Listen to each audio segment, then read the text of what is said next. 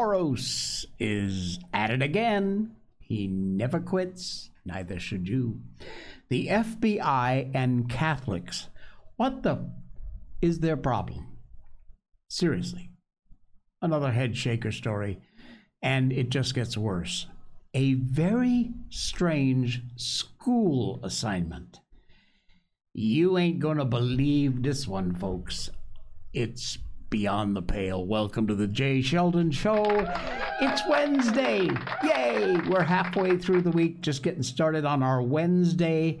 And uh, oh my God, putting this show together today, tonight was just, uh, it was a nightmare. But there's there's nothing going on, and there's a lot going on. If you dig a little deeper, you'll find out. And we dug, and we found out. all that and more, plus, of course, continuing our book. We're up to chapter eight in Treasure Island, and we will have that for you coming up later on. Hey, you tired of that disgusting brown water, liberal flavored coffee crap you've been drinking? Do yourself a favor. Check out Blackout Coffee. Be awake, not woke. Get some coffee with values. We love blackout coffee. I personally recommend it. I drink it all the time. I have it with me on the show. I have it in the morning, at lunch, you name it. Personally recommend this stuff. It is a coffee company that is dedicated not only to making the best coffee, but to our American values. A great reason to help support this company. They work with local co ops, American farmers to grow the premium best beans. They have a slow roast process, which means when you order, and only once you order, these are not pre roasted, usually 24 to 48 hours after you order, they roast your beans, ship them out another few days to get to you, and you've got a bag of fresh roasted coffee beans. It just doesn't get much better than that. And that really does make the difference. You will notice it. I promise you. Try a bag, just a single bag if you like. Grab a bag of blackout coffee. Use our promo code at checkout for 20% off. Tell you about that in a second. And uh, you will find yourself amazed at the difference between this coffee and the stuff you buy on the shelf night and day, folks. This company believes in our traditional values, American values, honesty, integrity, family. They're all about that and all about making good coffee. Use that promo code at uh, Blackout Coffee. You can lose, use the link in our show notes. It's the top link in there. But when you check out, use the promo code J20, J A Y 20, and that will get you 20% off your first order. That's a hell of a deal. Pick up an extra bag if you want for gift giving. It's a great idea for Christmas. And yeah, you still got time. If you order now, you still got time to get it in time for the holidays, serve it up at your holiday parties, and give a bag or two away for gifts. They will love them. I promise you. Got some great holiday flavored coffees, and of course, all their regular roasts over there. Promo code J20 at checkout. That gets you that 20% discount off your first order. Blackout Coffee, thank you, folks. We appreciate you being part of this show. We really, really do. All right. The man who is responsible, perhaps more than almost anyone, for destroying this company, uh, country. no, it's not Joe Biden and his administration. It's George Soros, and he never stops. And he is quietly targeting a brand new voting bloc. This head shaker story just keeps getting worse and worse. And why is this man allowed to continue to operate in this country? He has done more to bring this country and tear it apart, which is his plan, than nearly anyone. And now this broke from the Daily Caller. The Soros Philanthropic Network has dumped massive amounts of cash into left of center Latino advocacy and political mobilization efforts in 2022. That, according to recently released disclosures. Now, if you haven't noticed, if you are on X or many of the other social media platforms, the black voter is very much giving up on the Democratic Party because they are realizing the Democratic Party has done nothing but keep them down for years, decades. And just now they're waking up and realizing that.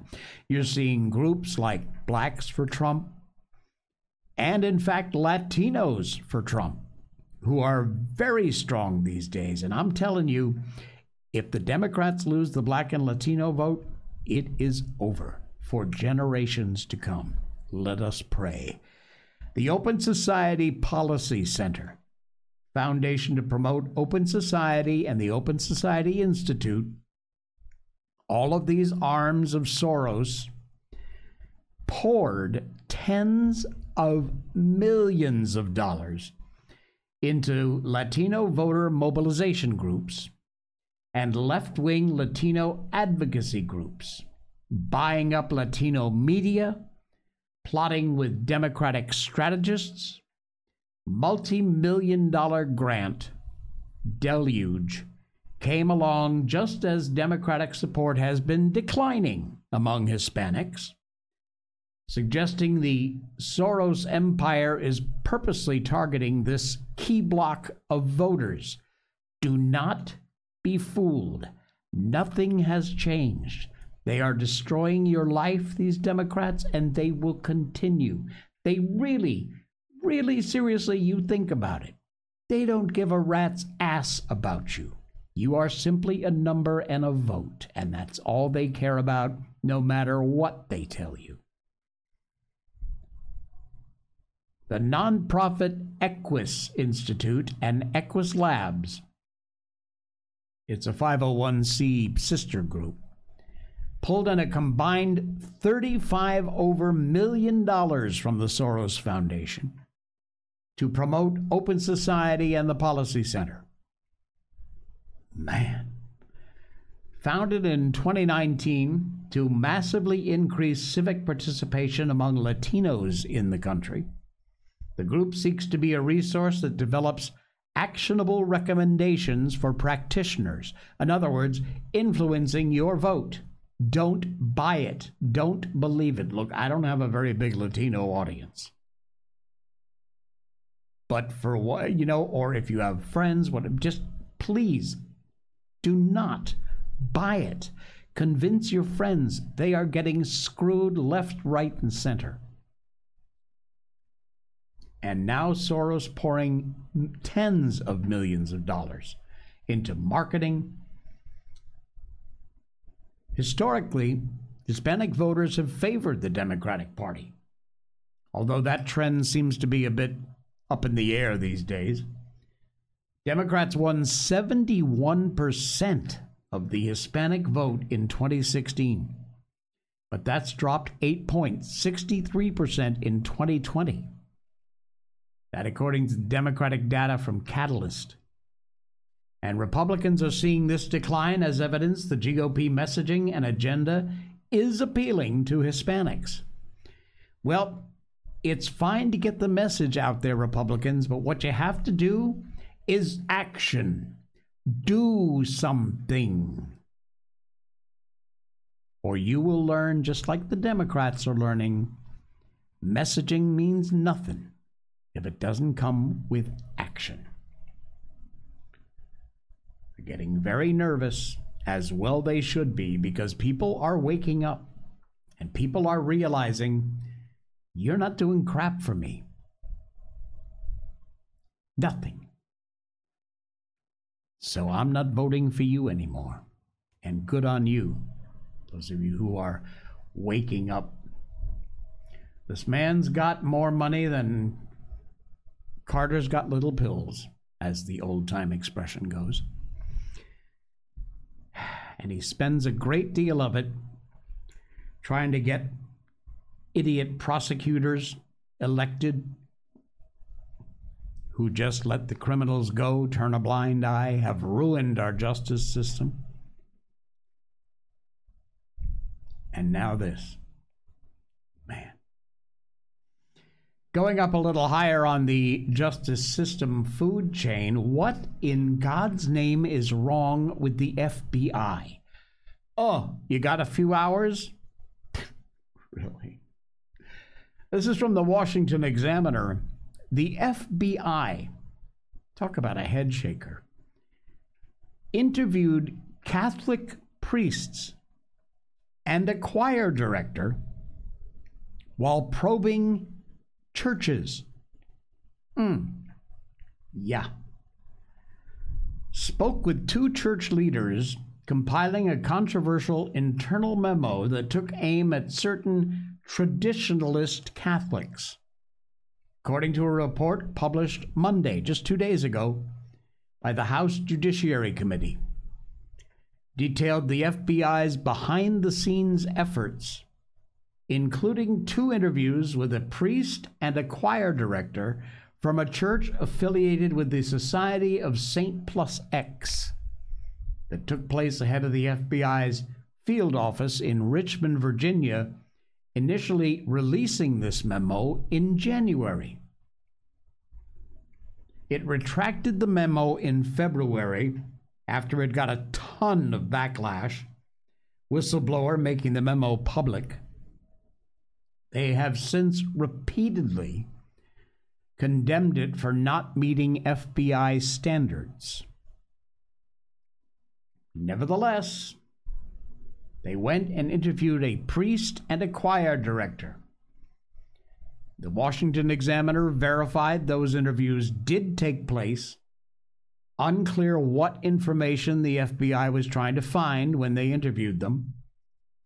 It only shows the interviews related to an arrested person with a history of incendiary online posts.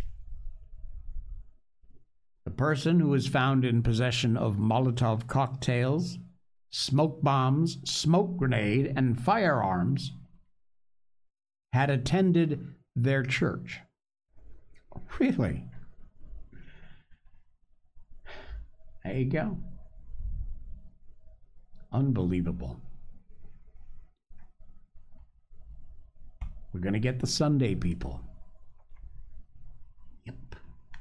And it's going to come from right within our walls. As society, the justice system, which is already a police state, continues towards collapse. November 2024 cannot possibly come soon enough. Insane. Okay, I hope you're sitting down because I got another one for you that, if nothing I've said tonight so far has been a head shaker, and it has, this one goes beyond all that. From the Daily Signal, links in our show notes. A school, here we go. What's our number one rule on this show? Leave the freaking kids alone. Get this. A school assigned a girl to sleep with a boy who identifies as trans. That's not all. They never notified the parents of this assignment. This is. What?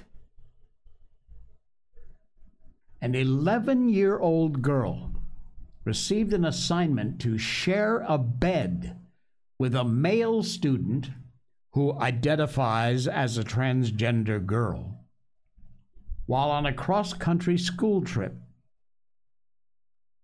according to a demand letter uh, sent on Monday. That girl's parents are now calling on the public school system to provide answers. Really? You think? I want answers. I want them now and to clarify their policies related to children who identify as transgender. Wow. The Jefferson County School Board asked to clarify whether JCPS will continue the practice of intentionally withholding information about rooming accommodations from parents. Who these parents, by the way, very much objected to their kids rooming with a student of the opposite sex.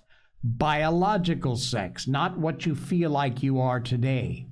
Today I want to be a raccoon. I think I'll be a lamppost.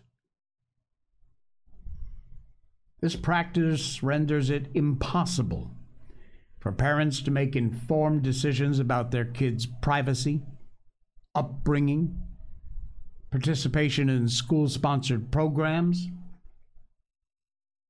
Additionally, our clients request information related to JBR1 and the ability to opt out of this rooming policy for future school trips.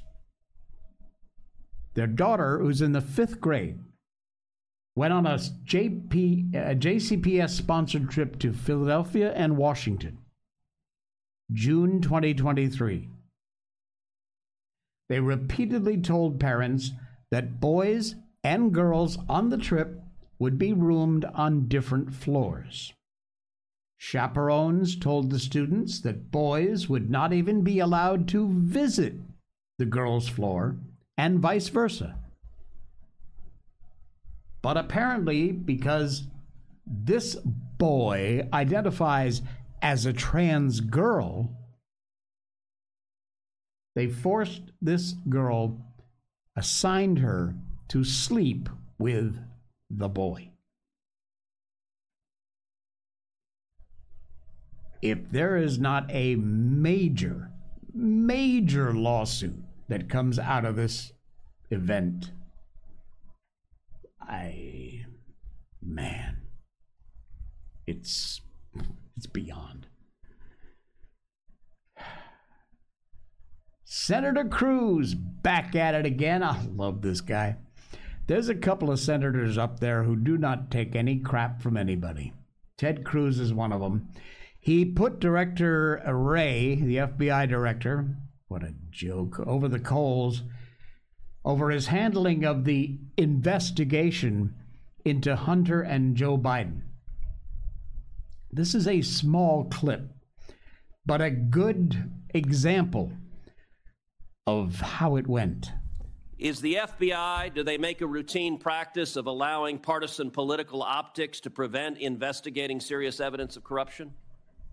My instructions to our people on this and on every other investigation are that we are to follow the facts wherever they lead, no matter who likes it, no matter what political influence Then why there did you get the there. GPS data on where Hunter Biden and Joe Biden were? Again, Senator, with respect, I can't discuss But, but it's an not ongoing with respect. And, investigation. and, and Director Wray, you and I have gone round and round on this because I understand. Anytime you're asked about this, the answer is it's an ongoing investigation. Of course, the investigation isn't ongoing. You're not doing the work. You got whistleblowers pointing out that you're not doing the work, and you are hiding behind the skirts of the Attorney General. Ouch. But there you go. Cruz has had it with this idiot. And I can't say I blame him. Hiding behind the skirts of the Attorney General. Go Ted Cruz. Look, love him or hate him. The guy calls a spade a spade. He puts it out there. Thank God for that.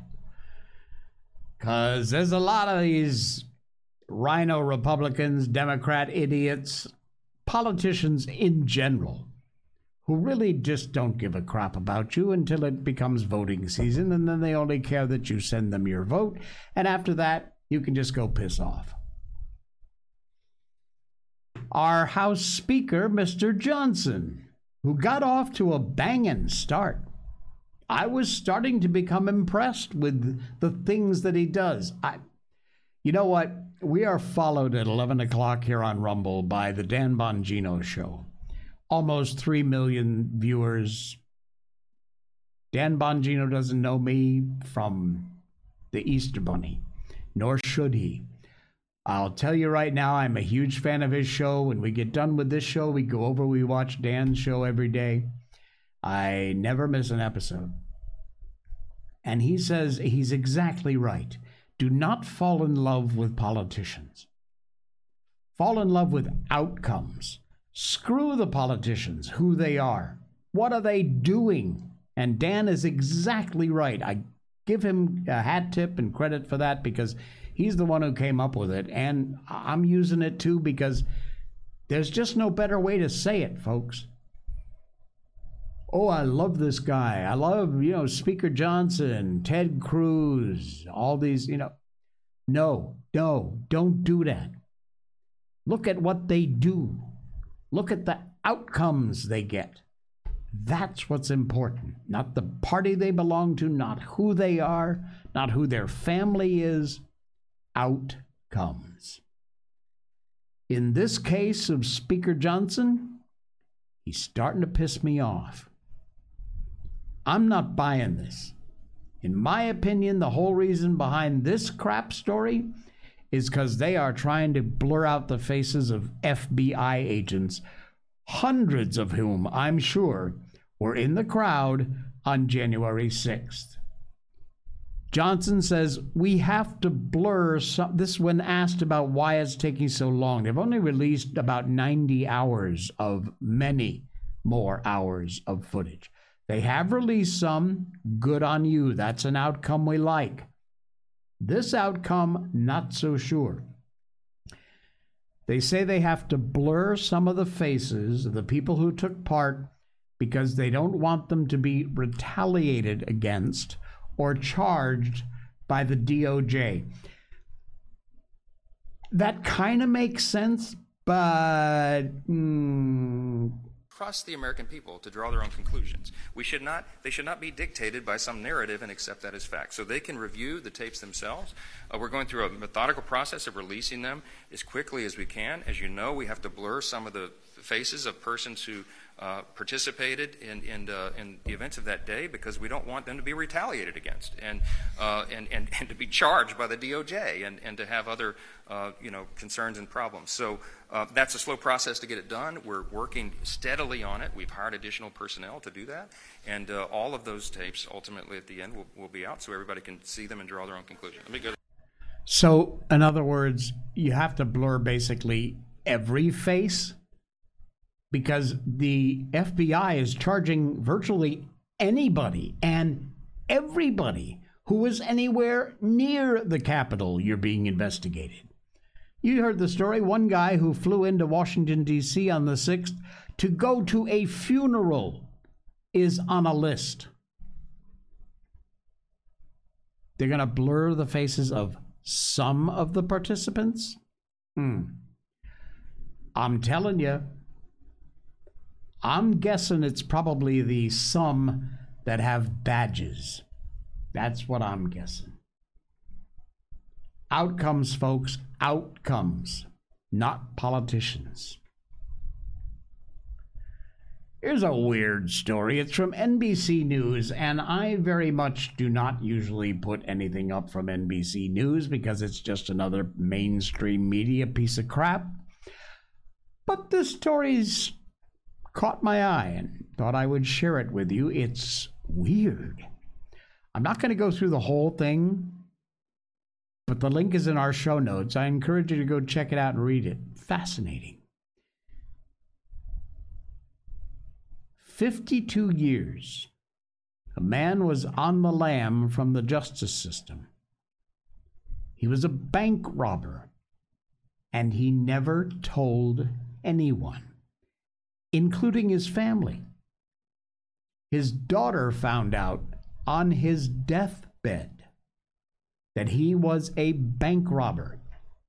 Thomas Randele.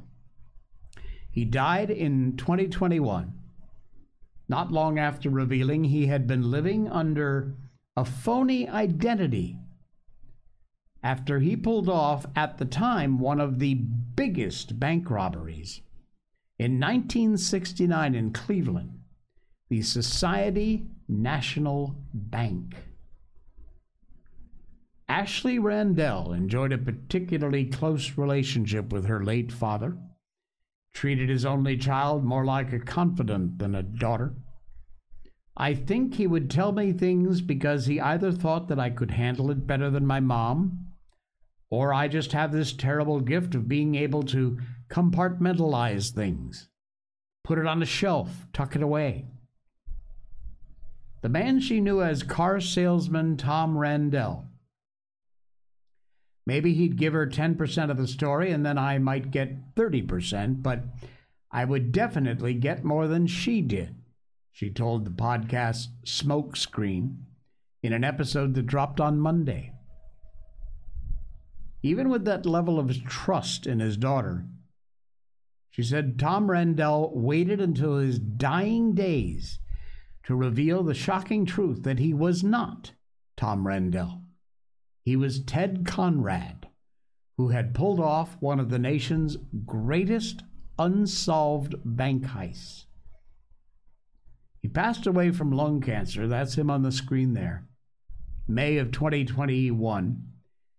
Admitted he's been using this fake birth date of July 10th, 1947, when he was really Conrad, born July 10th, 1949. When he passed away, he was 71. He said, If I tell you, you have to promise you'll not look into it. I don't want you looking into anything. I don't want you telling anybody. Anybody. He was working as a vault teller at the Society National Bank in Cleveland when he nonchalantly went home from work Friday, July 11th, 1969, according to U.S. Marshals. Monday morning, bank managers realized $215,000, which in today's money would be about 1.8 million, was missing. And so was Mr. Conrad. They never solved the case. They never found him. He took up an identity, started a family, stuck with that identity. That is just wow. That is the coolest story. I, I don't know whether to be pissed off at the guy for fooling people all this time I mean, the bank, there's a statute of limitations on bank robbery. I'm sure we're way past that. Plus, the guy's dead, so it doesn't really matter.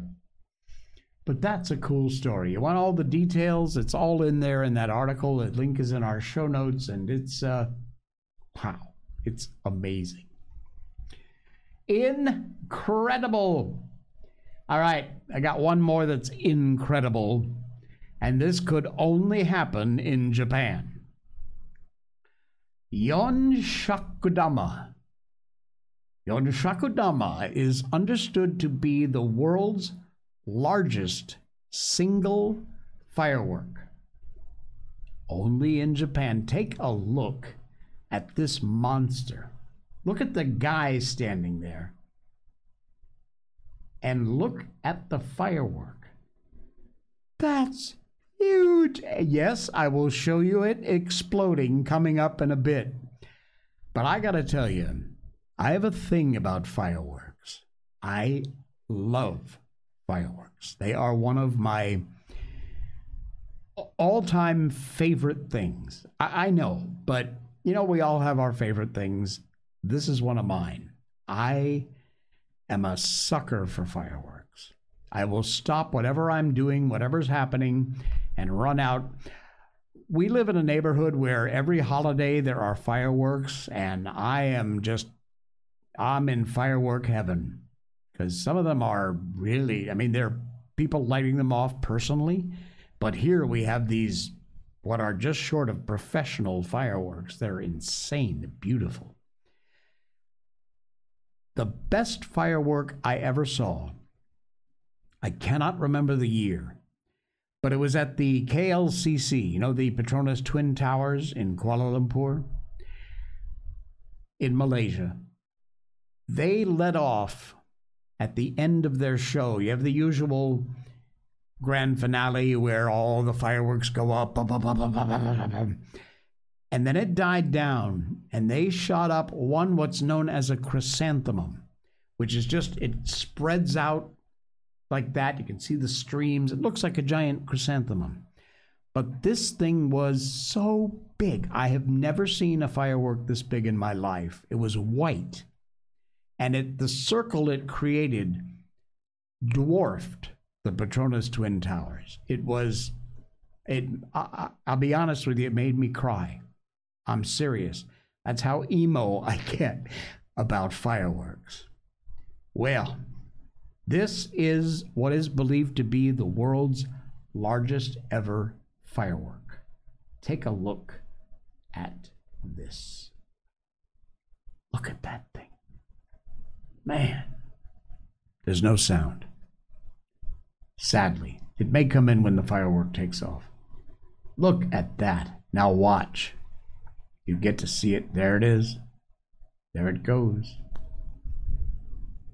It gets better, by the way. Boom. That's a chrysanthemum. That's. Now watch. Look at. The, oh my God.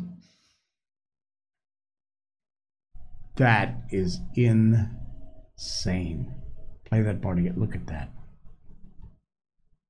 Wow. Man. The world's largest firework. Holy crap. Can you imagine the noise of the boom when that thing went off? You see the size of that thing? It was huge. That's insane. All right. Hey, before we get into our book, a quick reminder please hit that follow button if you haven't already. We really do appreciate those of you who do that. It helps the show out a lot. Absolutely free for you. We don't spam your inbox. Don't worry about that. If you want, you can sign up for a free Rumble account. And it's easy to do. That is also free. They don't spam your inbox. Just get yourself a free account. You don't have to post videos or do live shows or anything. Just get an account. And then you get to follow the show. You get to take part in our live chat, leave comments on the show. Lots of stuff. Lots of benefits to having an account here at Rumble. So please do that. All right. Right now, and thank you to those of you who have done it. I really do appreciate it. It helps the show a lot. Be sure to hit that follow button and check out our sponsors. Don't forget for Christmas presents, Blackout Coffee. Brilliant idea. Check the link in our show notes. Okay, you ready? Yeah, it's Treasure Island. In 1883, this book was first published. It is an amazing adventure story. I think every kid, well, back in the day when they made kids read, this was one of the required readings, as well it should be, because it is a classic. We are up to chapter 8, and this is called At the Sign of the Spyglass. When I had done breakfasting, the squire gave me a note addressed to John Silver at the sign of the spyglass, and told me I should easily find the place by following the line of the docks keeping a bright lookout for a little tavern with a large brass telescope for a sign. I set off, overjoyed at this opportunity to see some more of the ships and seamen, and picked my way among a great crowd of people, and carts and bales, for the dock was now at its busiest, until I found the tavern in question. It was a bright enough little place of entertainment, The Sign was newly painted. The windows had neat red curtains. Floor cleanly sanded. There was a street on each side and an open door on both, which made the large, low room pretty clear to see in, in spite of the clouds of tobacco smoke.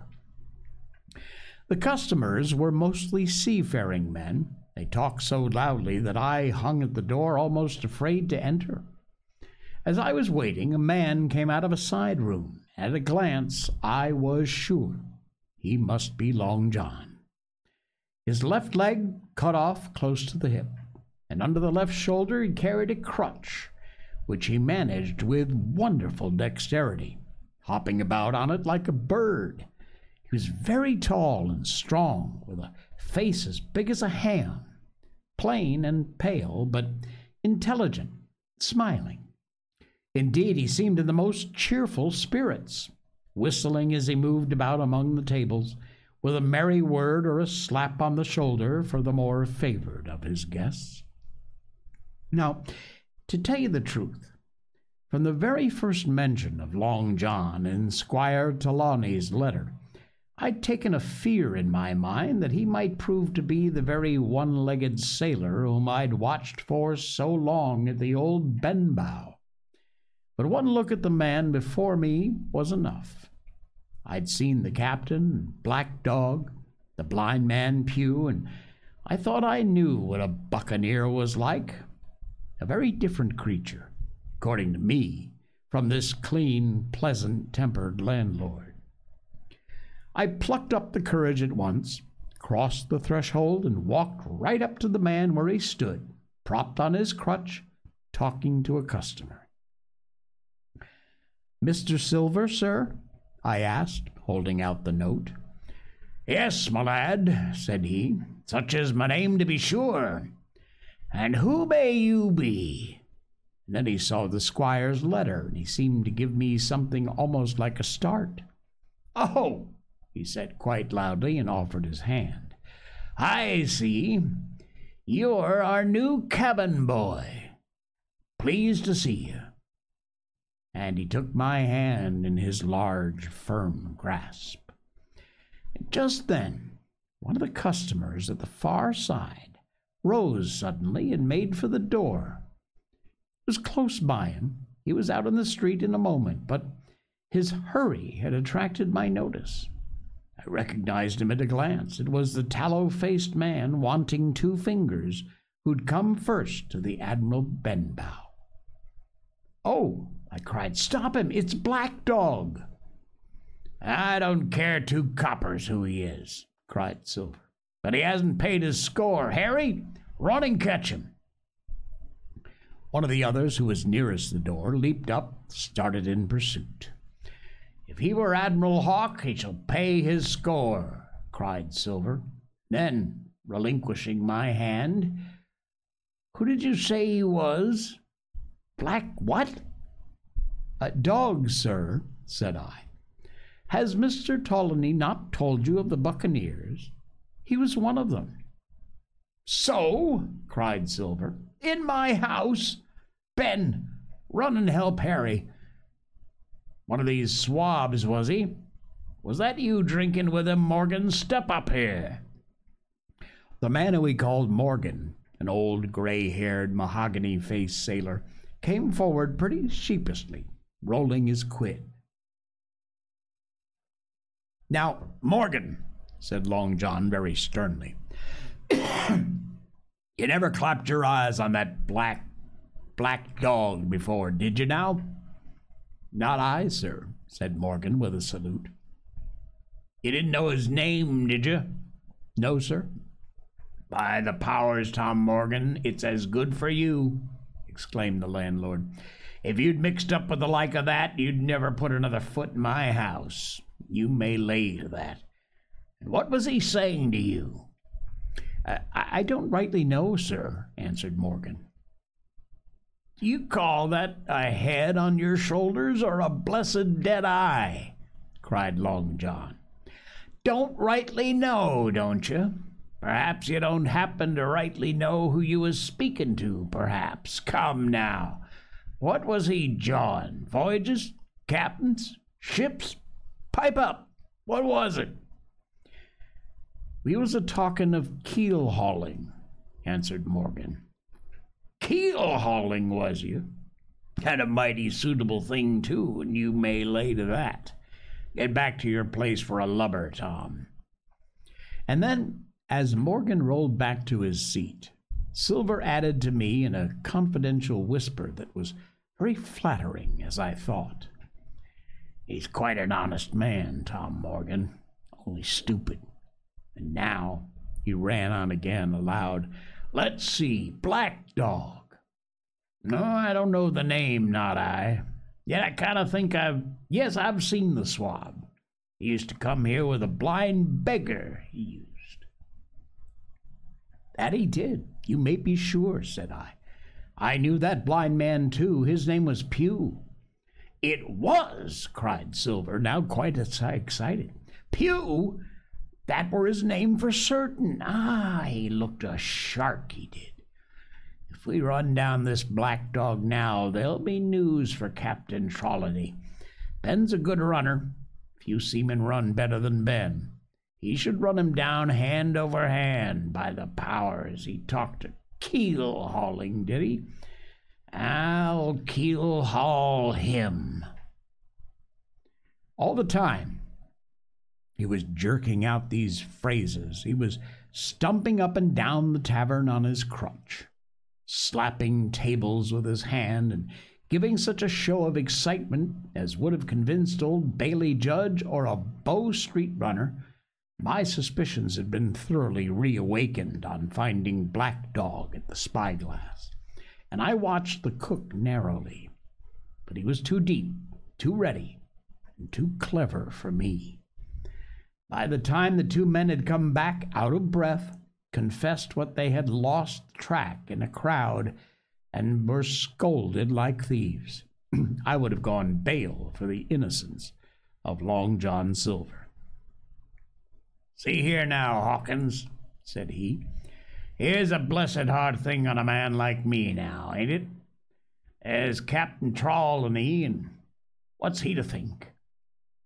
Here I've confounded son of a Dutchman sitting in my own house, drinking my own rum, here you comes, tells me of it plain, and here I give give us all the slip before my blessed deadlights. Now, Hawkins, you do me justice with the captain. You're a lad, you are, but you're smart as paint. I see that when you first came in. Now, here it is. What could I do with this old timber I hobble on? When I was an A.B. master mariner, I'd have come up alongside him hand over hand and broached him into the brace of old shakes, I would. And now, and then, all of a sudden, he stopped. His jaw dropped as though he'd remembered something. The score! he burst out. Three goes a rum. Why, shiver me timbers! if I hadn't forgotten my score. And falling on a bench, he laughed until the tears ran down his cheeks. I couldn't help joining, and we laughed together, peal after peal, until the tavern rang again. Ha! Ah, what a precious old sea calf I am, he said at last, wiping his cheeks. You and me should get on well, Hawkins, for I'll take my Davy and I should be rated ship's boy. But come now, stand by to go about. This won't do. Duty is duty, messmates. I'll put on my old cocked hat, step along the view to Captain Trelawney, and report this here affair. For mind you, it's serious, young Hawkins. Neither you nor me's come out of it with what I should make so bold as to call credit. Nor neither says you not smart. None of the pair of us is smart. But dash my buttons, that was a good un about my score. And he began to laugh again, so heartily that though I didn't see the joke as he did, I was again obliged to join him in his mirth. On our little walk along the quays, he made himself the most interesting companion, telling me about the different ships we passed by their rig, tonnage, nationality, explaining the work that was going forward, how one was discharging, another taking in cargo, and a third making ready for sea. And every now and then, telling me some little anecdote of ships or seamen or repeating a nautical phrase that I'd learned it perfectly. I began to see that here was one of the best possible shipmates. And we'll pick that up again tomorrow and continue on with Treasure Island from 1883. Wow, what a book.